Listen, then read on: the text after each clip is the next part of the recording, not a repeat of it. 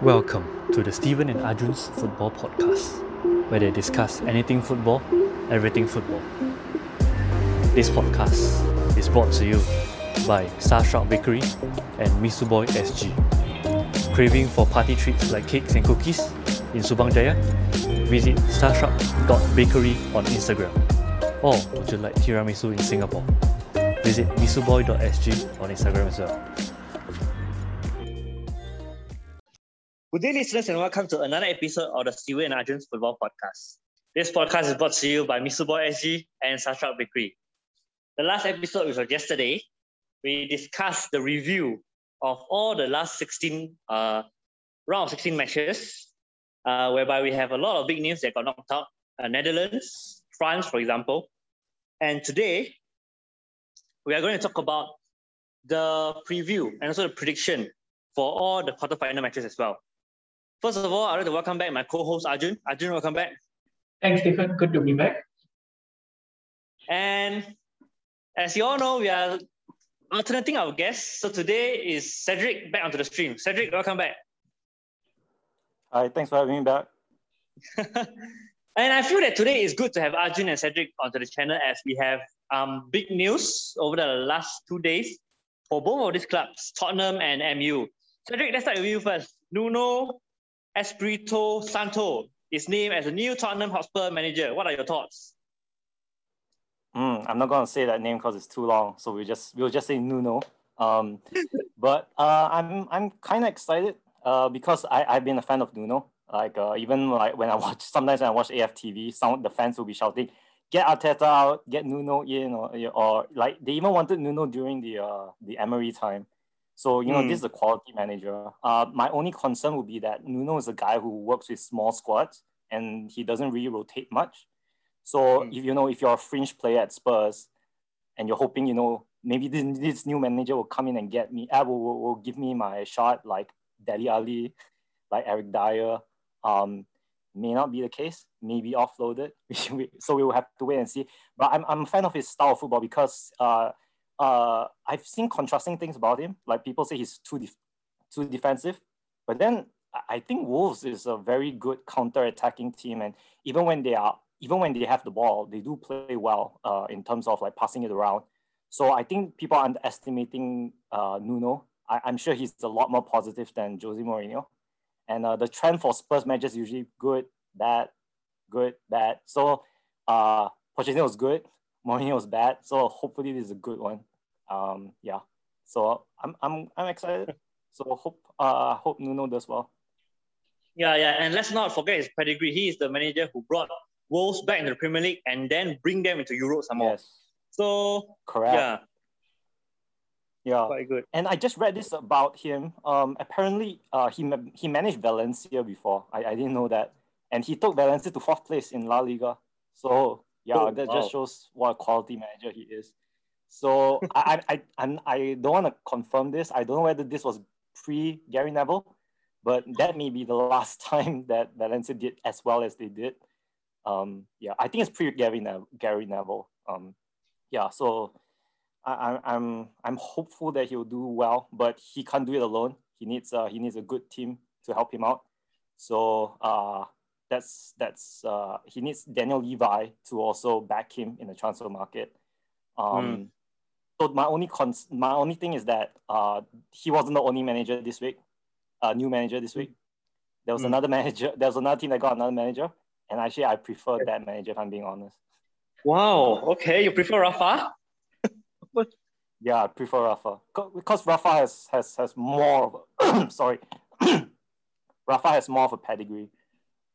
Uh, true, true, yeah. true. That's true. So that's the yeah. I actually kind of agree with Cedric because uh, when I saw Nuno to Spurs as well, it kind of reminded me of David Moyes to United, uh, where he was with Everton doing really well on the fringes of top four for a few seasons. And then he made the jump to a big club. That's my only concern with Nuno going to Spurs. It is definitely a very exciting uh, manager to, to go to Spurs. But yeah, uh, whether he'll be able to make the big jump up, as Cedric mentioned, he's been used to working with a small squad at Wolves. But I don't think a small squad will work at Spurs since they are supposed to be challenging in every cup uh, they're in. So yeah, that will be quite interesting to see. Yeah, and imagine if he doesn't rotate for that. Uh, what's the thing called? The conference league. You have to rotate. There's no way you can't rotate if you're playing the conference. Yeah, so interesting. And he hopefully he'll learn something from the David Moyes experience, where David Moyes tried to change too much too soon. Yeah. Um, but again, because that was a successful MU team, this is not a successful Spurs team. So perhaps this is the time to actually make those changes. True, true. So I, I, I don't have all the answers now. Um, all I can say is just all the best. He's the manager, so he, uh, he he should know what to do. Yeah. Mm. Arjun, back to MU. Um, Jadon Sancho, and now we are hearing Rafael Varane joining MU. What are your thoughts? Yeah, so I okay, first off to address Jadon Sancho, I think this been like a year, a year plus in the making. This probably the most drawn out uh transfer in the in recent times at least. Uh, I think it's been like like it's been obvious that United have been after him for quite some time now. Couldn't get the deal over the line last year, uh, because of the pandemic and whatnot. I think the finances were uncertain as well as Dortmund didn't want to drop their evaluation, things like that. But I think as a player, it's definitely a very good signing. He's a young player, exciting, uh, fits uh, Ole's philosophy of bringing in young English players, and he addresses a problem area at United, which is right wing. I think this season the emergence of Mason Greenwood sort of papered over the cracks at right wing, but there is definitely an area where we United needed reinforcements, and I think Sancho addresses that. He will slot right into the first team, and he also addresses the fast uh, rotating attack that Ole Ole try, is trying to build with uh, Rashford as well. Um, yeah, I think it's definitely a really good signing. Varane, on the other hand, I'm not so sure because uh, it does seem a little bit like he's over his peak. Uh, I I didn't really like the French defense with Varane there. Uh, I I mean I don't solely blame him, but he was leaking goals. It didn't look very solid. And Varane overall, um, he, he's a player that I like, but probably like two seasons ago. I don't know whether right now he is still at the form that he is, whether he can still produce like how he used to produce. But if he does, that would be a good partnership, for Varane and Maguire. And that addresses the other centre back issue at United as well. So then I don't think there's any excuses for United not to challenge for the title next season. Okay, thank you, Arjun. Um, okay, let's move back to uh, why we are here today. Let's talk about the quarterfinals of the Euro 2020. Cedric, let's start with you. Um, Switzerland against Spain, first match. Yep. Okay, so Switzerland, uh, best best uh, upset of the last round. Uh, that was a, that was an amazing game that I, that I stayed up for. Um, and the thing is, if we're going by performance wise, though, uh, across the tournament, across the four games, Switzerland has been the weakest in terms of performance. Not the weakest in terms of squad, but in terms of performance. And uh, with that French game, although France were kind of underwhelming, I, Switzerland were riding their luck as well. So I, at the end of the day, the draw was the fair result between both. And uh, I'm, I'm not so sure that that luck uh, that Switzerland had in that game would uh, continue moving forward. Now, don't get me wrong, they played well in that French game. Uh, it's just that, you know, uh, France um, France led them in a way, like like like by being as poor as they were in some parts of the game. So and and plus the game stretched out to uh to the penalty shootout, and uh, they uh they probably dead tired uh from that game, like mentally tired as well because of the penalty shootout. So uh this game will be very hard, but Spain also went into extra time. So uh, we're going to have two very dead tired teams. And because of the results you saw in the last game, like Croatia 3, Spain 5, uh, Switzerland 3, France 3, you're going to ex- people are going to expect this game to be high scoring as well. No, don't expect that. It's going to go back. Both teams are going to go back to the uh, seldom score. Like, you know, before uh, before Switzerland started scoring a lot of goals, it was the 1 1 with Wales, and then they let Italy walk over them in that 3 0 loss. And Spain couldn't score in the first in the first game at all. So I think it will be a return to that because both teams are tired. Um, but I do expect Spain to edge this because of the quality, and I think they're finding form uh, at the right time. Uh, I just don't expect them to score as many goals as they as they did uh, uh, in the last two matches. That was that was insane. So uh, I'm gonna go for a narrow Spain win. I'm gonna go one 0 Arjun. uh, I think I kind of agree with uh, Cedric that uh, I think I mentioned in yesterday's podcast episode that um, if Spain play like the, how they did against Croatia, they will probably be made to pay the same way. I mean, they led 3 1 and then uh, considered two last minute goals to Croatia, which brought them into extra time. Switzerland, on the other hand, had just uh, went all the way to penalties and upset France. So yeah, both, but definitely both teams are going to be really tired, like what Cedric mentioned. Both teams went deep into extra time. Uh, Switzerland went all the way to a penalty shootout. And given the squad strength, given overall performance in the Euro so far, I have to agree that I think Spain is going to edge it. Um, I think both teams, it's, it's going to be a lecture fixture. I don't think it's going to be entertaining. Uh, it might even go into extra time as nil nil and Spain just make a goal, uh, or even winning like two one. So, uh, I, I wouldn't put it past Switzerland to score, but yeah, I, I think Spain will edge this. Yeah, I agree as well. I feel that Spain is gonna win this game, but I disagree to the point where uh, it's gonna be a, a boring game. I know they'll be tired, but I still feel that it's a high scoring game because you know, like like what Cedric mentioned, uh, Switzerland scored three goals previously, and Spain scored ten goals in the last two games. So um, Morata has also started scoring goals, and with both defense a bit shaky, especially especially from Spain side, you can see that Unai Simon made a mistake and an own goal the last game. And um, Switzerland knows that they have to attack to at least stand a chance in this game with uh, Seferovic in good form. So uh, my prediction is um, Switzerland 2, Spain 3. Um, Arjun, uh, next match wow. is Belgium against Italy.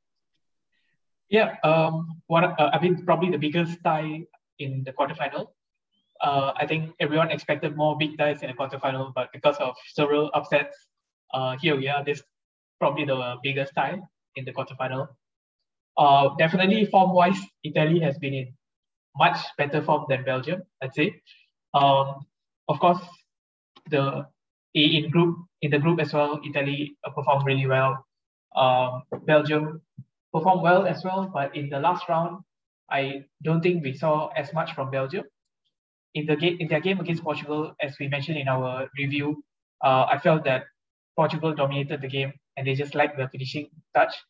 Belgium scored a good goal. They had some good build-up play, but they rode their luck quite a lot. Um, yeah, so I think they will struggle against Italy. Uh, this Italian team, yes, Austria limited uh, them to a 2-1 score, but I don't think Belgium will have enough to beat them uh, or even draw and bring it to penalties. I think Italy should win this one unless Belgium improve. Uh, Belgium's aging defense are, is definitely going to be against them. Italy seem pretty good in attack. They seem to be able to find goals uh, in every game. So, and it's, it's not certain that Belgium will score at the other end. Uh, as we have seen in the last match as well, they only scored one long range goal from Thorgan Hazard and then nothing else. So I think Italy's going to win this one uh, pretty comfortably. I'd go for like a 3 1 score. Wow. Okay. Uh, Cedric, thoughts? So to me, I think this is the final. I think whoever wins this is gonna win the Euros because France is out and uh, a bunch of other strong teams like are out as well, like Netherlands uh, and, and Germany. So uh, I I'm agreeing with Arjun in that I think Italy will win. But before I I, I, I, I say why, I do want to give praise to Belgium because in that last game against Portugal, I thought that they did a they did what France did against Germany in that first game, where it was, oh, you want to break us down? Well, too bad. uh, we have a, we actually have a strong defense, which was what I thought would worry me, me about uh, Belgium, which is that defense. But that defense kept a clean sheet against Ronaldo, Bernardo Silva, Bruno Fernandes. You know all these Portuguese players. They managed to keep a clean sheet. So you know, if if if anybody wants to complain about the Belgian defense, it would, that was them saying shut up. so yeah, they shut me up. now now I, I, I guess I can't say that. Uh, it based on that performance. But with that said, I do think, uh, as Arjun said, uh, Italy would would be able to break this team now because uh, while that Portuguese team was uh, gelling, uh, this Italian team they, they are very united uh, in their uh, in their play. And Mancini is a tactical genius. He, he doesn't need to rely on players beating uh, the defenders one on one. He just knows how to move the ball around to, to break past defenses. Um, uh, and another key factor in this match is of why I'm going with Italy is because uh, Belgium is missing both Eden Hazard and Kevin De Bruyne. So that, that would be a big loss. Like uh, Roberto Martinez said that those two only come back in the semifinals.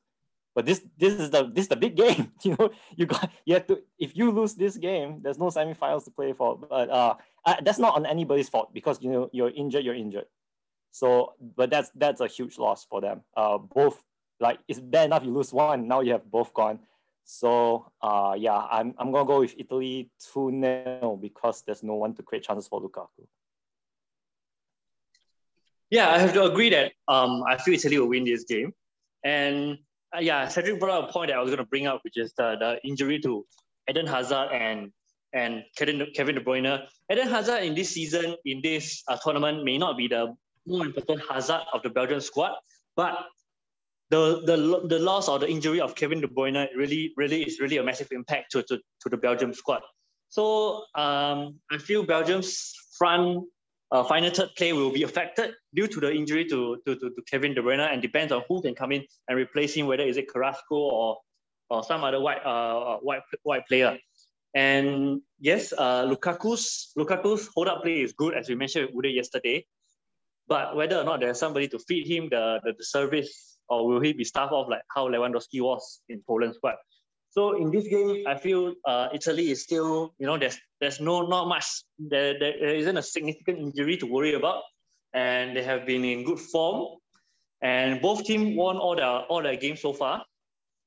Um, but yeah, I feel the fact that there's less hype about Italy this time round really does help them pre-tournament and after the tournament started, they are still being under the radar. So yeah, I'm going for Italy 2-0. Um, Frederick, the next game is Czech Republic against Denmark. Okay, so although it's considered quote in quotes uh, two small teams, uh, I think these two teams have proven themselves in this tournament. Like of these eight teams remaining, uh, I will put Denmark and Czech as like the third and fourth best team uh, in left in the competition. Like in terms of performance, not not in terms of like the the squad strength and whatnot. Uh, firstly, with Denmark, although losing Eriksen, like the, the people who have come in for Eriksen, I forgot the guy's name, uh, but it's another blonde hair dude as well. Um, did well. Uh, not just did well, but like played really well, scored goals as well, and uh, they they really um, uh, caught the Welsh team off guard because I thought Wales would just sneak it past uh, Denmark because Denmark would have been uh, would be stretched from that game. Uh, uh like uh, yeah, stretched from that game against Russia where they had to win that game in order to go through. But um, I, uh, they managed to get past Wales very easily, and uh, they were the best team of the last round. So I think that that trend will continue on because if they had faced Netherlands instead of Czech Republic, I would have gone with Netherlands because if I was Netherlands and I was, you know, I was a smarter Frank de Boer, I would I would play the expensive game, expensive as in E X P A N, expensive game of uh, of uh, uh, and stretching the pitch because I know that Denmark's uh, Denmark players they are they're actually getting a bit tired now because even in that 4-0 win over Wales, you actually see players like Sim- Simon Kier, I think that's how you pronounce the name, Simon Kier, and uh, the La- Larsen uh, at, at, at right back. They, they, they started having cramps in that game and had to be substituted. So if I saw that as a Netherlands uh, manager, I would have played the expensive game. But with Czech Republic, they don't play that what Czech Republic does is they are a very solid team in terms of uh, very much like what Russia was in that 2018 World Cup. Like Russia wished they were this Czech Republic team in this in this Euros. It's just that they keep their they keep their uh, their shape. So it's very hard to break the Czech Republic down. As we saw, England couldn't do it. Scotland couldn't do it. Um, Croatia did it once through Perisic's magic. So and, and Netherlands couldn't do it at all. Yeah, like Wijnaldum basically he he he, he had a he had a pretty bad game, uh, if I'm being perfectly honest. Um, so and and what the Czech Republic did was they they uh, they pressure the uh, the the uh, the Netherlands team in their own half. So uh, if they do the same to Denmark, uh, it could be a tough game for Denmark. But here's the thing: Denmark does that too. Denmark also presses high up. They press the Welsh team uh, high up the pitch as well. So it's just going to be two teams that are pressing each, pressing each other. It's like uh, two uh, Mauricio Pochettino teams playing against each other. So I'm, I'm, I, I'm going to lean more towards Denmark having more of the possession. And uh, because they have better quality and they do, uh, they are more expensive than Czech Republic, I'm just going to go for another slight result. I'm going to go with uh, Denmark 1, Czech Republic 0.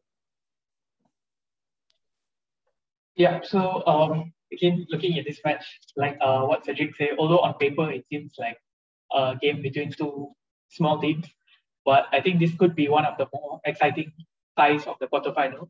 Um, just because I, I feel their styles of play are slightly opposite in a way, in that Denmark, the way they have won games, especially the last two games, is by uh, being quite exciting, attacking, opening up the other team, creating loads of chances, scoring four goals each in the last two games. Whereas Czech Republic, uh, I think in all of their wins so far, they have been really solid.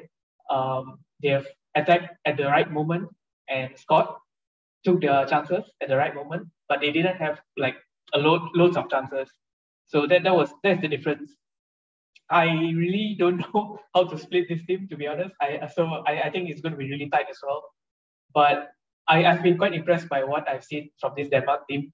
I think in the last round, uh, I predicted Wales to progress as well against Denmark, but Denmark ran riot against Wales after after the first five ten minutes where Wales dominated. Um, so if Denmark is able to gain a foothold in this match, like how they did against Wales, and not let Czech have the possession, although Czech is not going to be easy to break down, but I think Den- Denmark will be able to edge it, as what uh, Cedric mentioned. I think Czech will score though, uh, because they're really good at taking their chances. So I'll, I, will i will predict probably Denmark going through at 2 1. Yeah, I agree with your analysis there. I also feel that Denmark will progress at the end of the day. But um, so why do I say that is considering the fact that they scored, yeah, like what I didn't mention, they scored four goals in the last two games, the last group game and also the last match against Wales. And it was very impressive that they scored four goals in the last match without their star starman Eriksen and also their striker Yussuf Poulsen. And the, the substitute striker just came in and scored two goals, Dolberg. So it was very good and and he returns this game and it's interesting to see who the manager will play this time round, whether is it Dolberg or Poulsen. So so Czech Republic on the other hand performed very well against the Netherlands. Like what uh, Cedric mentioned, I agree with him. The PSG's midfielders, uh, Gini Wijnaldum, had a very bad game that game, defensively as well as, as well as attackingly, uh, offensively.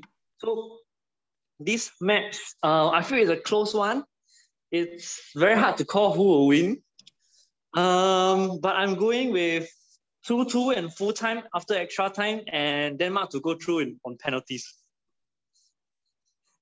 Uh, yeah, last game, uh, Arjun. This is England against Ukraine.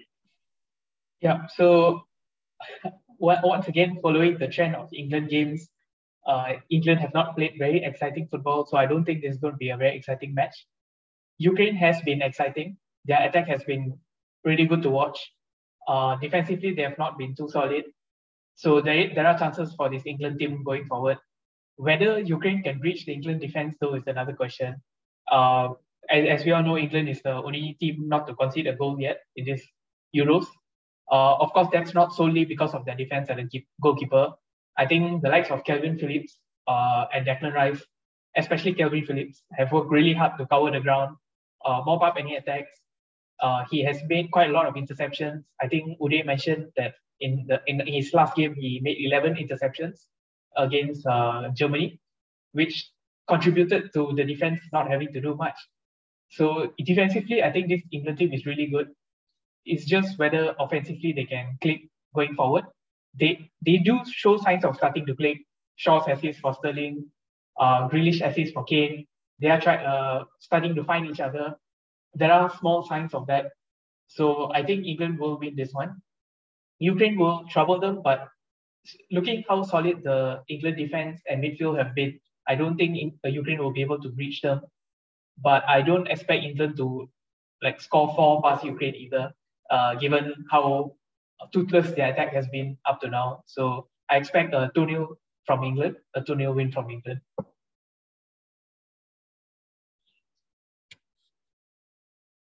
Cedric? Start Jack Grealish. that's all I have to say. Uh, that's, I mean, I'm gonna say more, but I mean that's the that's the key point. You know, start every time when England scores, it's uh, except for that first game, it's always involving Jack Grealish. Like he came on and changed the game for Germany. Um, about the defense though, uh, yes, they've played well against who they are in front of. Uh, I mean, uh, sorry, they played well against who they uh, had to play against, but at the same time, they played against attacks that aren't very uh, potent. So Czech Republic, we already said that, they don't score a lot of goals, but they are um, clinical. So, but they don't score many. And uh, and in that England game, they sat back.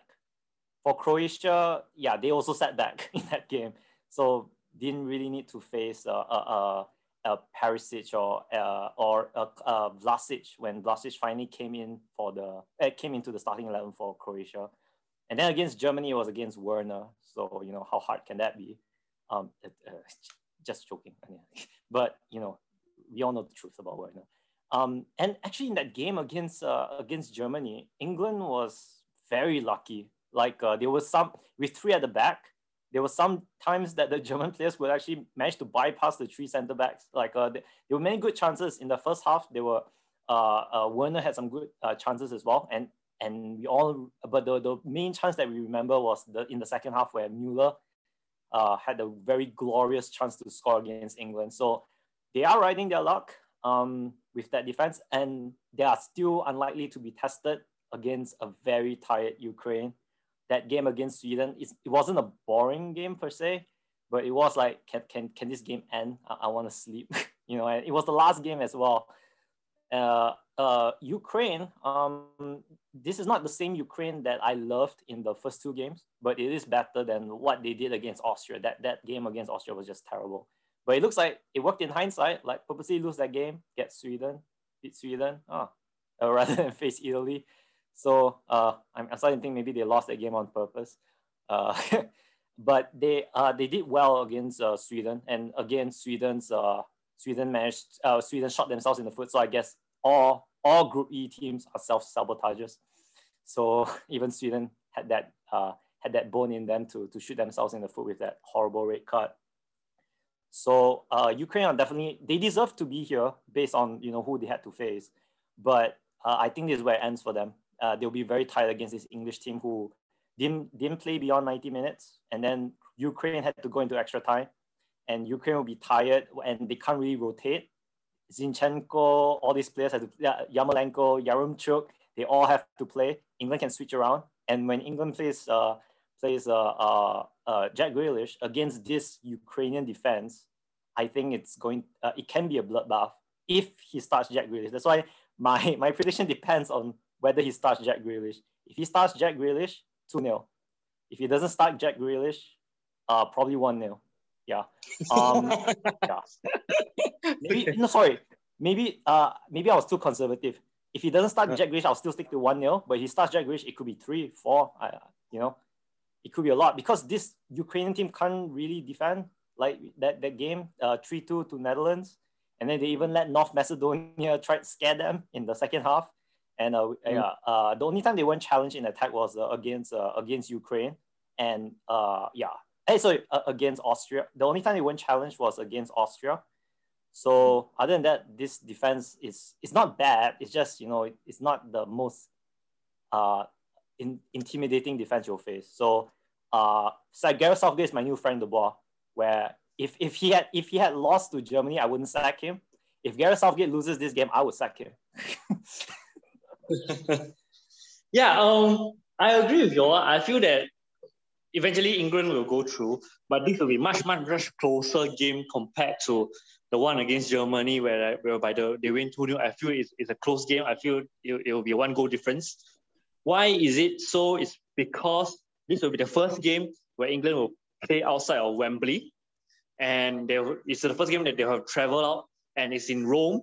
And also the fact that uh, there's a news that came out um, that um, England, uh, UK uh, residents who, who, who go to Rome, who come from UK, cannot enter the stadium due to COVID restriction. So that basically means that England will not have any fans, bar those that sneak in in the stadium.